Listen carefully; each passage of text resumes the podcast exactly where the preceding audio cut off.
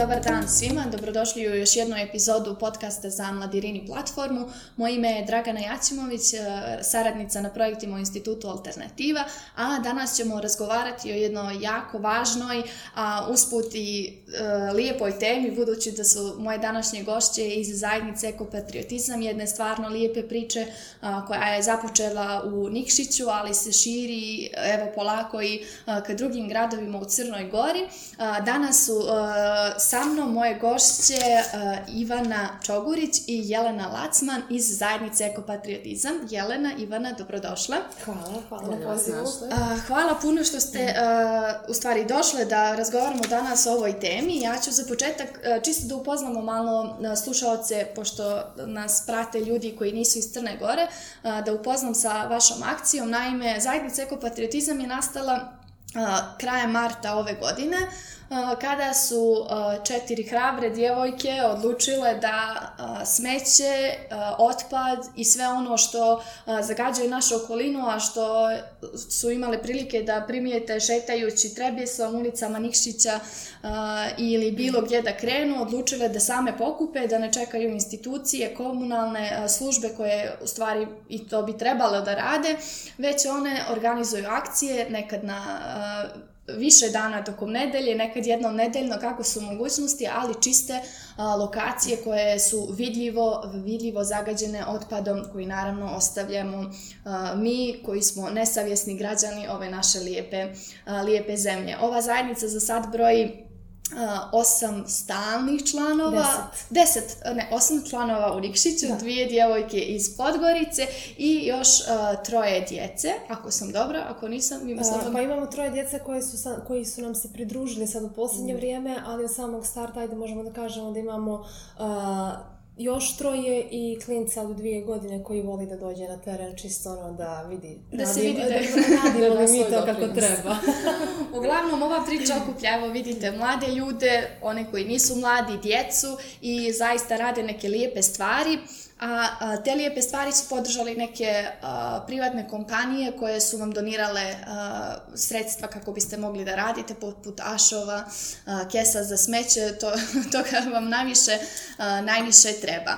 A, danas nećemo toliko govoriti konkretno o samoj akciji, više ćemo nekako malo da se okrenemo na širu priču o stanju životne sredine u Crnoj Gori, o tome koliko se ljudi a, bave tim problemom.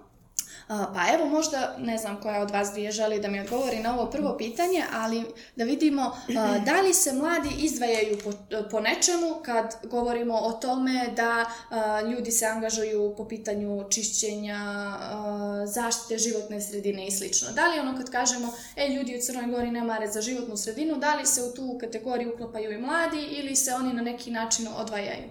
Da li možete to, to da napravite? mladi se odvajaju za nijansu jer su malo aktivniji od ostatka starijih građana, ali opet nije to na zavidnom nivou jer skoro smo opet prošli terenom koji smo čistili i vidimo da je opet zaprljan na način na koji to rade upravo mladi ljudi, odnosno ostavljene su limenke, flaše, koje su oni ostavljali nakon nekih svojih druženja tu. Tako da, iako su mladi e, u prvom redu tu da organizuju akcije, nismo samo mi, tu postoji još neke ekipe koje to rade, mladi su naravno u prvom redu, e, to je i dalje jedan mali procenat ljudi koji se brine o životnoj sredini. Znači, ako bi gledali oni koji zagađuju i oni koji, uh, uh, i oni koji čiste nakon toga, da je to ista kategorija, ali da je nažalost više ovi koji zagađuju nego i koji se trude da to poslije sve srede. Pa stanje sa terena nam tako govori. Trenutno. A recite mi, već sam pomenula da radite slične akcije, vi pozivate ljude preko svojih preža da vam se priključe, najavljujete kad su te akcije čišćenja. Koliko je teško u stvari mobilizovati ljudi za takve akcije čišćenja? Da li, da li u stvari nama kao društvo fali neko ko će da bude pokretač takvih akcija? Pa nije, uh, znate kako, mi kad smo krenuli tek sa ovim akcijama na uh, prvoj akciji bili smo naš četiri, na sledećoj već nas je bilo osam, na onoj tamo bilo nas je 12, a na četvrtoj nas je bilo 50. Tako da, uh, dobar glas brzo putuje, ali problem je nastao problem pod navodnicima. Uh, odziv je počeo da opada u onom momentu kada su se lokali otvorili Jer mi kad smo krenuli bili smo u pandemiji, bili smo svi izolovani, sve je bilo zatvoreno. Jedina stvar koja mogla je da se radi, da se šeta priroda, da se kupuje po marketima i tu je stavljena tačka. A onda su počeli polako da se otvaraju kafići, da se produžava radno vrijeme i mi smo iz tog momenta kad smo vidjeli nove mjere znali da, će, da ćemo da dođemo u tu situaciju da narod jednostavno, i mi to razumijemo i svi smo željni posle 2020. svega zdravog, ali smo isto tako bili svjesni da će ta svijest koja je krenula da se razvija na ekološkom nivou samo da kaže ok, uh, sad ćemo da stanemo. I, i tako je i bilo. Uh, odziv na, teren je, na, na terenu je počeo da opada, sta, standardni članovi su nastavili da izlaze. Uh, i tu smo skapirali da jednostavno ne možemo da pariramo sa ponudom koju nude lokali, a to je Deutsch sa pjenom. znači, Deutsch ipak ne pobjedi.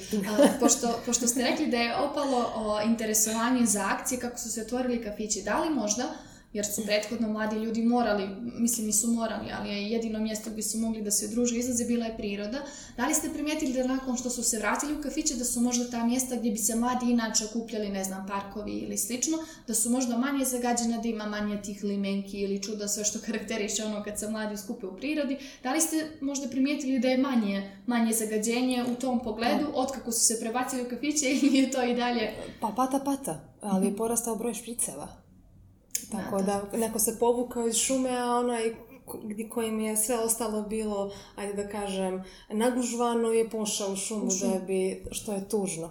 Evo, po, pomenula si špriceve. A reci mi šta je to, nažalost, situacija je takva, reci mi šta je to što najčešće nalazite pri čišćenju, a za što vam nikad ne bi palo na pamet da biste baš mogli da nađete kad idete, ne znam, da pokupite a, plastične flaše, čaše ili šta god da je ostavljeno, ostavljeno u, u, ovaj, u prirodi. Šta je ono što, što... Ajde, možete da navedete i par primjera, vidim da se smijete, što znači da sigurno ste nalazili neke sulude stvari. Mi za sad, mi za sad samo jedino nismo našli dijamante i leševe. To je jedino što nismo našli. Drago mi je zbog ovog drugog, bi mi drago da ste ga prvo našli. Na, e, životinjske da, ali eto, ove konkretnije, da kažem, ljudske nismo našli, što je dobro, jel da? Ali ovaj, našli smo televizor u potoku. E, našli smo usisivač ukopan u zemlju metar. Našli smo pegle, miksere, e, modnu kolekciju iz 80 i neke. Našli smo e, porno časopis iz 83. na italijanskom, glavna akterka Cecilija. Uh, to smo našli žbunu, što je nekako logično. Ali našli smo kašike, našli smo deponiju, što je najkonkretnije. Uh, I to je informacija koju svi zaobilaze. Znači, našli ste deponiju, deponiju koja je sakrivena, znači park. Posred park šume Trebjesa, ne jednu, već dvije. Uh, Našli smo je, slučajno smo je otkrili, taj dan smo čistili teren, bilo nas je ne znam koliko, 10-15, bilo je tako hladno i ono kao ajde da završimo još ovaj dio i pičimo doma pa ćemo se vratiti.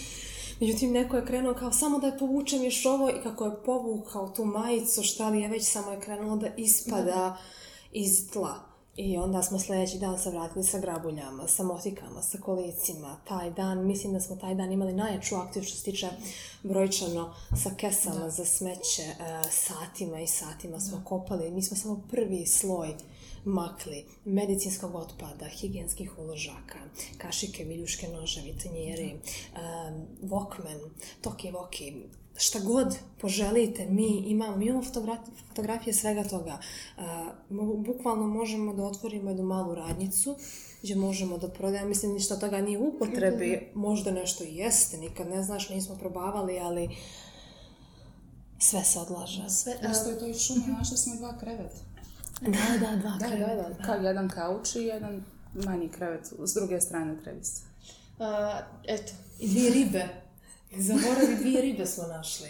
Ribe kao spremljene? Ne, ne, pastrmke koje su samo bačene. Da, mislite, neko je došao i bacio je pastrmku po Umjesto u rijeku vratio, vratio je Ne znam da, ne znam, samo bacio po Što je neko na akciji rekao, nije mi jasno otkud kornet od jaja u Trevis. Sve mi je, kaže, jasno za flaše, ali za kornet od jaja nikako. Kad, kad ste rekli da ste nalazile svašta tokom prve, osim dijamanata i leševa, stvarno nisam očekivala ovaj spisak, ali, ali, ali stvarno je porazno što, što takve stvari na, na kraju završe u prirodi, a ne na mjestima gdje bismo Uh, trebali u stvari da, da ih odlažemo. Ja govorim bismo jer uh, ja koliko god da se trudim uh, da, Svi da ja, svi smo svi, smo- svi u nekom trenutku Naravno. se desi da, da propustimo ili nešto, mada kažem, trudim se da to suzbijem na što manju, manju mjeru, ali ne želim da danas samo govorim oni, nego govorim a, mi kao društvo, mi kao, kao građani, građanke, a, grada, građanke Crne Gore. A, pomenula je neka od vas tokom, kad ste dale ovu informaciju da, da, da se svi prave da ta deponija ne postoji. Da, da li ste se kontaktirali neke institucije i kakav je suštini odgovor institucija? Da li su oni krivi za to što, što je situacija takva kakva je u našoj ekološkoj državi ili su to ipak krivi građani koji su nesavjesni ili smo ipak možda krivi, krivi svi mi? Odgovornost je svakako na svima nama. Na svakom pojedincu koji čini u u društvu zapravo, ali i na institucijama. To je kao kad biste rekli e, škola je kriva zato što djeca ne uče. Djeca su odgovorna za svoj dio posla, institucija za svoj dio posla. Tako da smo mi kao građani dužni da se savjesno odnosimo prema našoj životnoj sredini, kao što su institucije dužne da obavljaju svoj dio posla. A, institucija je dužna da postavi kontejnere. Mi smo dužni da stavimo kesu u kontejner. Ne pored, ne u šumu, ne ispred zgrade, ne da bacimo sa balkona, već u kontejner. Mi smo dužni da ako postoje kontejneri za reciklažu, odvojimo tih 30 sekundi za, da rasporedimo taj otpad. Jer a, glavno kod a, toga što mi tu odgovornost prebacujemo na druge jeste naša nesvijest da je u pitanju naš život zapravo.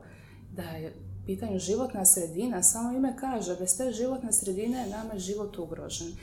I ako se mi sad ne pozabavimo tom životnom sredinom, mi ćemo za nekih desetak godina ovim tempom jesti neke plastične jabuke, metalne krastavce i tome slično. Mislim, već ih Već- jedemo. Već ih jedemo u nekoj mjeri, ali to će biti zaista drastično uskoro. E, Neka istraživanja su pokazala da na mjesečnom nivou već sada mi pojedemo toliko plastike koliko, u, u, u, koliko je jedna kreditna kartica Strašno. unesemo toga. I da pitanje je da li su zaista ljudi svjesni šta to radi našem organizmu, našem zdravlju i da je zaista pitanje opstanka života i kvaliteta života. Znači moramo prije svega da mijenjamo svijest, svijest svih, svih nas. Upravo to. A, nekako kad govorimo o Crnoj Gori, a, ti si pomenula razvrstavanje, razvrstavanje tog otpada. Ja znam vrlo malo ljudi a, a, iz svog okruženja koji u stvari to zaista i rade, iako imaju kontejneri označeni po bojama a, gdje, gdje se odlaže a, svježe frakcije, to jest a, suve frakcije, mokre frakcije a, i ostalo. Znam da ljude koji recikliraju papir skupljaju, na primjer mi kao organizacija, mi imamo ovaj prostor za reciklažu gdje sakupljamo papir na mjesečnom nivou i onda ga odlažemo, eto, bar na taj način doprinosimo da naša organizacija na neki način bude bude uključena u tom domenu. A, kad govorimo o pozitivnim primjerima drugim, dr- drugih država, šta je to što biste vi željeli da, da dođe polako kod nas? Evo, ako govorimo o razvrstavanju otpada, to kod nas, nažalost, još nije zaživjelo, a znamo da je praksa u mnogim dr- drugim državama, ne samo Europe, nego, nego i e, širom svijeta. Šta je to još što znate da dobro funkcioniše u drugim državama, da je dalo rezultate, a što priželjkujete da jednog dana bude svakodnevnica i ovdje u Crnoj Gori? Vi ne biste vjerovali koliko... Mi smo prva ekološka država na svijetu. To je s ove tačke gledišta jedna jako porazna informacija. Vi ne biste vjerovali koliko smo najgori po tom aspektu. Kenija.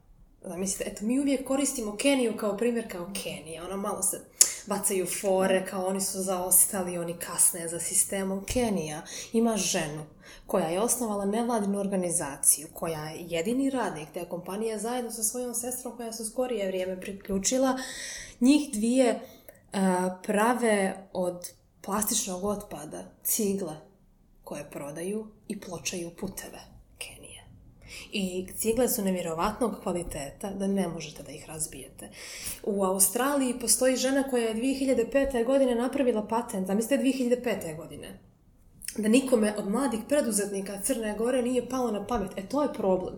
Što se fiksiramo na uh, jednostavne biznise. Otvorit ćemo kozmetički salon, otvorit ćemo kafanu, otvorit ćemo, ne znam, butik, otvorit ćemo kladionicu. kladionicu, svi ćemo da budemo sam svoj vlasnik, ali ne razmišljamo o održivosti, ni u jednom momentu. Znači, žena je 2005. napravila patent koji se zove zeleni čelik sad već radi na tome, e, znači ona pravi od plastike zeleni čelik, neko je, ona je dobila i nagradu za taj patent, to je kao fazon e, što je Oscar e, Leonardo, to je njoj za taj patent. Na osnovu njenog patenta čovjek koji reciklira dušeke pravi pločice. Žena koja reciklira staklo pravi namještaj, pravi stolove, pravi zidove. Vi ne možete da vjerujete kolika svijest o ekologiji postoji u Australiji. E, ta žena je vlasnica prve e, mikro i waste fabrike na svijetu i ona planira da u svakom gradu Australije ima po jednu svoju fabriku kako bi doprinijela razvijenju ekološke svijesti i stvarno joj dobro ide stvari koje je napravila Znate kako taj namještaj izgleda? To, to, to je nevjerovatno. To je estetika koja je apsolutno nevjerovatna i takvog kvaliteta da to nije ono sistem uplatio sam 100, 100 eura, dva dana će mi trajati, treći neće, ne može. E to je glavni problem plastike, što mi ne razumijemo koliko je ona snažna. Da njoj trebaju hiljade i hiljade godina da se razgradi u tlo. Samo jedna flaša. A samo Nikšić ima pored Trebise uh, deponiju koja je zapravo nekad je bila rijeka. To je danas Grčanica koja nema svoj tok. Zamislite poraz jednog društva koje je uh, na, ajde kažem, kraju grada, na putu ka selu odlučilo da od jedne rijeke, od izvora života, napravi deponiju. I gdje smo mi u svoj toj priči?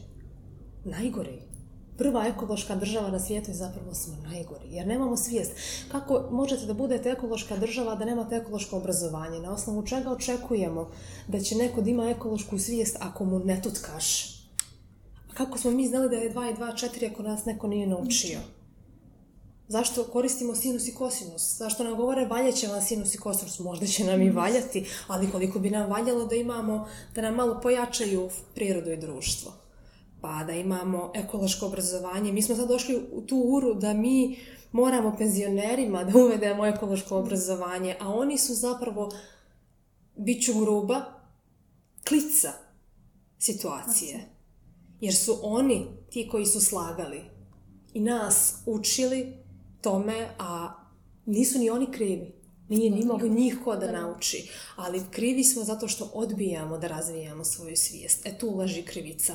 Posprdujemo se, uh, izađemo na teren, nazivaju nas imenima, nama to ne smeta. Mi znamo, mi znamo što radimo i da radimo neku stvar za veće dobro. Uh, u jednom momentu se ne osjetimo uvrijeđeno ili bilo šta toga, već ga pozovemo na akciju. Prožimo kesu, prožimo rukavice dobijemo komentar kao, ko će mi reći hvala? Da. Evo, mi ćemo ti reći hvala. Nisam, nisam očekivala da će da bude negativnih reakcija na, na vašu akciju. To, to, to mi čak nije palo ni na pamet da, da vas pitam da li ima negativnih, ali evo ti sad... Nisu to toliko sad... negativne reakcije koliko je...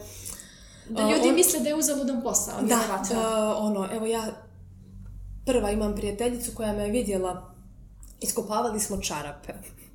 Naišli smo na jedan dio trebjese koji je bio krcat čarapama, možete li vjerovat, neko je samo došao, izrušio, to je to na čarapa, mi smo samo izvlačili, znate, ono, kaka šala, ka dobra komedija, samo izvlačiš i nema ti kraja i ona prolazi pored mene i govori Ćao Ivana Smećarko, ali to je ono bilo tako ponosno, ono, rekao, jesam, brate, šta ću, ono, šta da radim sad?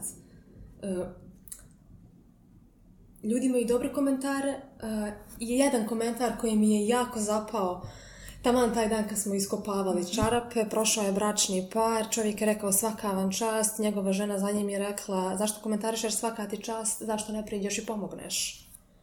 I on je rekao pa što ne pomogneš ti? I onda ona rekla ne da mi na pamet i samo su nastavili. I onda su oni drugi krug vatali ako treba se. Mi smo i dalje isto mjesto kopali. One su kao, možete li šta omladinu? Možemo, možemo, svaka vam čast. I vama. Samo nastavimo, pićemo i završavamo. Komentari su odlični, ali odziv... Odziv na akcije je uh, nešto slabiji. To sam htjela da vas pitam. Vi Svi imate... čekaju državu. Svi čekaju državu. Da, vi, svi imate čekaju sjajnu, vi imate sjajnu podršku na mrežama, koliko sam ja uspjela da, a, da ispratim, u smislu da ljudi dijele poziv za akcije, ali koliko je, poredeći to, koliko vas ljudi podržavaju na mrežama, pretpostavljam i da vam pišu, komentare dobro svi vidimo, koliko je poredeći to, koliko vas ljudi podržavaju u tom online svijetu, vidljivo kad dođe akcija, dođete vas osmoro, desetoro, dvanaestoro, koliko vas ima, koliko se još ljudi priključi. Da li u stvari taj broj podrške odražava i taj broj ljudi koji stvarno dođu da, da, da pomogu. Mislim, naravno, važna je ova online podrška, ali isto je tako važno kad neko dođe, donese ašov, kesu ili bilo šta i za, radi zajedno sa vama. Ajde, ti.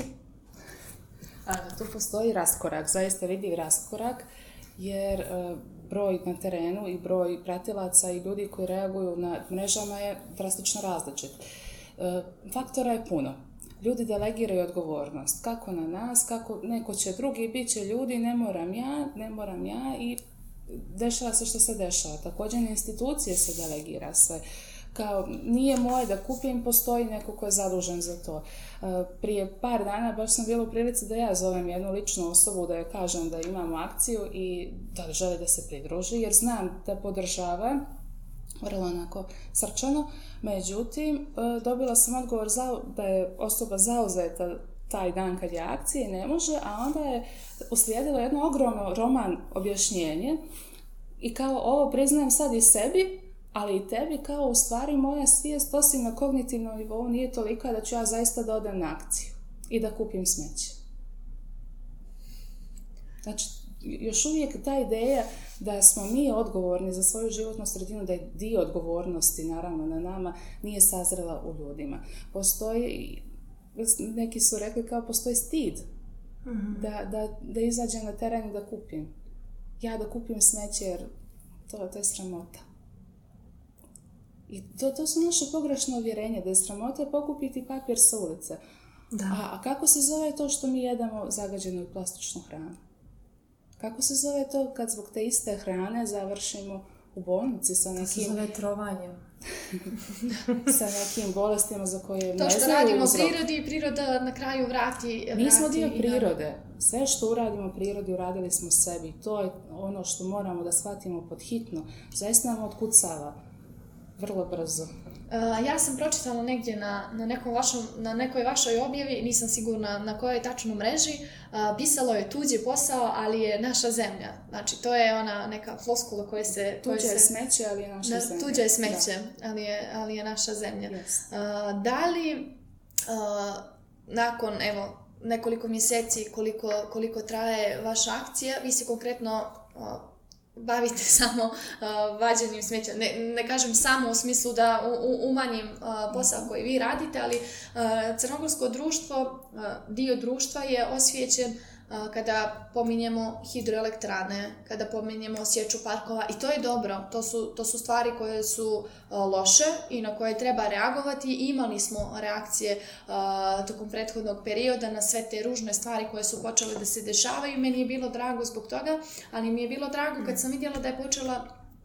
i ovakva jedna inicijativa upravo iz razloga jer je to nešto što je naša baš svakodnevnica, da je smeće svuđe oko nas, da, da, da ljudi nisu, a, nisu svjesni da, da, da ako bace nešto da to, da to nije dobro. U nekim državama se to i kažnjava, vjerojatno i kod nas, ali svi su zaboravili a, na, na, na, na taj zakon, sve i da nije zakona, sve i da nije, uh, ajde da kažemo, tih sankcija koje, koje, koje su moguće, uh, nama fali to da mi budemo sami svjesni da, da, da, da smo odgovorni za sve, za sve što bacimo. Da li smatrate, pomenuli ste već par puta obrazovanje, uh, šta je to što mi moramo da radimo, šta je to što moramo da mijenjamo da bi se, crna, da bi se stvari u Crnoj Gori po pitanju upravo stanja životne sredine mijenjali? Da li moraju institucije da se aktiviraju, da li je potrebno više obrazovanja, koji su, koji su vaši predlozi? Sad da vi možete da imate neki magični štapić koji ste iskopali čisteći trebjesu i da mahnete njime jednom, dva ili tri puta, šta je to što biste željeli da se desi sad? Postoji jedna porazna stvar u svemu tome, a to je da je najčešći komentar ne podižite svijest, već uvedite kazne i onda će svi da poštuju. To je loše. Kao da su ljudi bića koja samo na tom principu rade, na principu kazne i nagrade. Zato što je planeta Zemlja privatizovana. E, to je glavni problem. Mi smo, od, mi smo dozvolili da postanemo sami sebi robovi. Znači, napravili smo planete Zemlje privatno vlasništvo, raspačali smo svaki kontinent i dali smo, kupujemo imovinu. Znači, ono što nam je po rođenju data da nam je slobodno, neđe je neko rekao mi bismo mogli da okrenemo biznis i što je najgore, mi smo okrenuli biznis.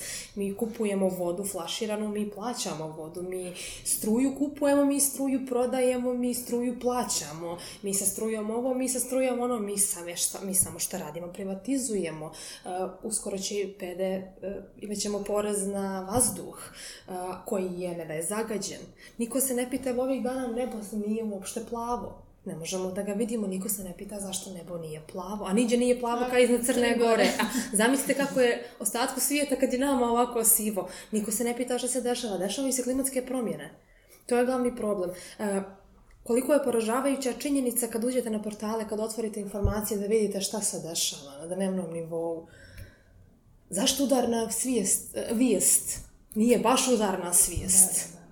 Zašto uh, udarna vijest nije da imamo još sedam godina fore? Sedam godina fore da uradimo nešto. Jer onda će kazati kad ide još brže, tik tak, tik tak, tik tak. Niko o tome ne priča, ali svi pričamo o stvarima koje su skočilo gorivo. Zašto kopamo naftu? Stanimo. Dosta smo je iskopali. Kopamo sami sebi u stomaku, ne radimo ništa bolje. Radimo potpuno pogrešne stvari mm, privatizovali smo sebe. Svi hoćemo da budemo privatnici. Došli smo u turu, što je najgore, da smo svi privatnici i nema nam nazad. Ali moramo da se vratimo na onu uru gdje, je, a, gdje su naši stari koristili pelene za višekratnu upotrebu gdje se koristila obična maramica da se očisti nos. Platnena maramica, ne papi. Mi trošimo konstantno resurse planete Zemlje da bismo bili fancy, da bismo bili uspješni, da bismo imali jahtu, da bismo imali bolji, bolji selfie, da bismo imali ovo, da bismo... Šta na kraju dobijamo? Dobijamo čir, dobijamo rak, dobijamo šećer, dobijamo autoimune bolesti, dobijamo astmu, dobijamo uh, sidu, dobijamo sve što dobili smo koronu, baš zbog toga što smo toliko forsirali taj brzi način života, taj uspjeh. E, daj mi, daj mi što je bilo da pojedem. E, to što je bilo da pojedem nas je dovelo u ovu uru. Kažu da ono što ne znaš neće te ubiti i takako hoće. Baš zbog toga što ne znaš. Mor, da, zakon mora da se mijenja, ali ako ne možemo da utičemo na pojedince koji ima 80 godina, moj brat, rođak, trebalo mu je 10 godina da ubijedi svog oca, da ne baca, da ne trese u svoje dvorište da ne baca u svoje dvorište. Deset godina, zamislite koliki je to period. I sad treba da odlučimo da prestanemo da radimo te stvari. Ok, ako vidimo da imamo grupu koja jednostavno odbija te stvari, zašto se ne posvetimo omladini? Jer ona ostaje iza nas. Jednom prilikom smo išli na teren, samo nas je dvoje bilo. E, četiri dječaka se igrali sa loptom, nas dvije smo išli sa kesama, pričali, završavale i ovaj jedan je bacio kesicu bombona. Trebje se naravno. Ovaj, ja sam samo sam je pokupila bez komentara ikakvog, samo sam je pokupila i stavila u kesu. Oni su se rasparčali, otišli su uh, pod šume, sakrili se, malo su se zacrvenjeli. Uh, nas dvije smo nastavile, posle dva minuta ta ista djeca su se vratila sa smećem Znači, otišli su lucirali, oni znaju gdje se smeće nalazi, uzeli su kese od nas, kupili su zajedno sa nama. Eto kakva je svijest djeteta, čista, apsolutno čista. I mi ih navodimo, bukvalno ih navodimo, izrazit ću se na bludi nemoral. Jer mi im konstantno sijemo one stvari koje ne bismo trebali da im sijemo zato što su nama tako radili, ali nećemo ni jednom momentu da povučemo ručno da stanemo i da kažemo dosta je bilo, idemo nekim zdravijim tokovima života. Mi, nažalost, nemamo vremena. Ali niko to ne kapira da mi nemamo vremena, da planeta Zemlja apsolutno troši svoje resurse. 54 stepena Celzijusa je zabilježeno prošle nedelje u Americi, u Kaliforniji. 54. Ko, kakva, je to, kakva je to cifra? Šta je to? Kakve su to razmjere? 2020. godina je obilježena kao ona, a, mislim da se zovu klimatske pruge, to su kao te pruge kad se mjere, u Crnoj Gori su počele da se mjere 1901. koje su mjere oscilacije u temperaturama, kad su počele da se mjere, bile su tamno plave jer je bilo hladno, jer je bila normalna klima. Kako je period odmicao, sad su uh, fluorescentno crvene, naranđaste, jarke. 2020. godina je najgora godina za teritoriju Crne Gore kada su u pitanju temperature. Ljudi misle da će ova 21. da bude bolja. Neće. Ne može. Nikako. Šta treba da uradimo? Treba odmah svi da se angažujemo, da kažemo stanimo. Nije nam, društvene mreže imaju veliku moć, iskoristimo ih na pravi način. Ne, imam osjećaj da, da nekih puta tako ono radimo uzal, uzaludan posao. Ono, mi pičimo i završavamo, a narod i dalje tapka u istom mjestu i svi čekaju državu. Zašto država ne uradi ništa? Zašto država ne kaže, ajmo i mi ćemo? Zašto je vas da naj, na repertuaru stvar koja se zapravo nikoga ne tiče. Apsolutno se nikoga ne tiče. Bez ta dva tipa koji se tiče. To je na kraju ispane lična stvar. I onda mi kao, e, može, super, važi, mi tapšemo. E, to je problem što tapšemo. Što, a nijednom momentu nećemo da kažemo, ja neću više ti tapšem, ja pićem i završavam. Dešavaju se situacije gdje komentari po društvenim mrežama budu kao, treba bježati odavde, a gdje ćeš? Gdje ćeš? Ljudi nisu svjesni da nam dolaze klimatske promjene, klimatske migracije koje su već počele, jer sa pojedinih uh, područja Indije narod je počeo masovno da se seli, zato što se, ajde da kažem, te njihove poplove koje su bile jednom u deset godina, zbog klimatskih promjena počele su da se dešavaju uh,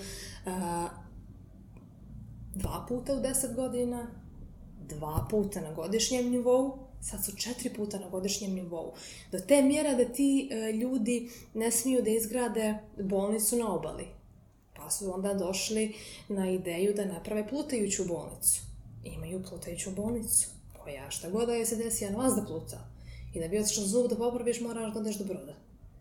Pa les nađi se, ali došli smo do te mjere da moramo da se snalazimo, oni, niko ne shvata da... Ne postoji dio planete Zemlje gdje možemo da se skrijemo od... Ne možemo. Od toga što... Umiremo.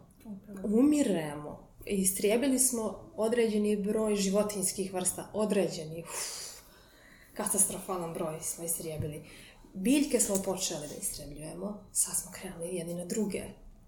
Ali nismo krenuli, ko što smo se ranije e, izađemo na ratište pa se čistimo, zato što eto, neđe neko rekao to mora tako. Mm, Ne mora. Mora se samo umrijeti, ali način na koji ćemo mi da umremo, ako ne uradimo ništa, Neće biti dobro. Neće biti. Uh, ne bih željela da, da, da, da ovo malo druženje završimo uh, riječima umiremo. ovaj, nažalost, to je, to, je, to, je, to, je nešto što nas čeka, ali ja se nadam ne tako skoro. Rekla si da imamo sedam godina, ali um, ako, ako počnemo svi, uh, kako stari, tako i mladi na koje, ko, koji se tek formiraju, koji formiraju svoju svijest, uh, ako, ako njima da, da kažem, utuvimo u glavu da, da je čistiti za sobom dobro, ne ostavljati smeće gdje god, razvrstavati otpad, najmanje što neko može da uradi, da, da, da spriječimo da, da, da dođe do tog katastrofalnog scenarija. Ja se iskreno nadam da, da, da nećemo doći do njega, da, da će biti sve više ovakvih akcija i da, da će u stvari ljudi postati svjesni da, da samo svojim radom mogu da doprinesu da, da, da ne dođe do scenarija onako kako ga, kako ga je, je Jovana, Ivana. Ivana predstavila. A, za kraj ovog našeg druženja, šta bi bila neka vaša poruka? Slika našeg društva je trenutno depresivna i autodestruktivna. Vraći, vraćamo se na ove mračne. Moramo da, da se podsjetimo šta imamo sada. I ono što moramo da uradimo jeste da osvijestimo život i da radimo na ljubavi prema životu, jer mi ne volimo život zapravo. Sve ovo što radimo je destruktivno i autodestruktivno. I zato bukvalno je a, poruka a, os, radite na sebi, osvijestite život u sebi, osvijestite da ste dio prirode, da je životna sredina dio vas ili dio nje. To je, to je poruka za, za svak, svakog čovjeka na planeti, ne samo na ovom našem prostoru. Ja bih dodala uh, rečenicu koju je naša aktivi, aktivistkinja Jovana Dendić rekla, uh, koja je zapravo srž života u Crnoj Gori, nije sramota biti kulturan. I mislim da je to najzdravija stvar koju možeš da ideš i da govoriš svakome. Nije sramota biti kulturan, jer zašto? Zašto bi bilo sramota biti kulturan? Ko je uh, izgubio šta od toga što je bio kulturan? Ko je dobio šta, sve je dobio. Sjajna, sjajna završnica. Ono što bih ja htjela da, da, da bude moja poruka na, na ovu temu jeste da želim da ekopatri, ekopatriotizam je stav, ne bude samo stav vas koji ste dio ove zajednice, već da to postane stav svih nas u Crnoj Gori jer su nam patriotizma puna usta a na, nažalost samo su puna usta, a ne i ruke da nešto ko konkretno uradimo i iskažemo a, ljubav prema, prema svojoj zemlji, ne samo Crnoj Gori, nego i planeti, a, planeti, planeti zemlji kao takvoj. A, još jednom bih željela da ponovim, moje gošće su danas bile Jelena Lacman i Ivana Čogurić iz a, zajednice Ekopatriotizam. A, bilo je divno razgovarati sa vama, a, ne toliko divno čuti ove porazne, porazne podatke, ali nažalost to je naša stvarnost i naša istina i nadamo se da će se uskoro promijeniti. Ovo je bila još jedna epizoda Madirini podcasta. Slušajte nas, pišite nam, naše teme su vladavina prava, i demokratija, životna sredina i internet slobode. Ako imaš neki esej, blog ili neki rad na ovu temu, budi slobodan da nas pošalješ i posjeti našu stranicu mladirini.org. Pozdrav!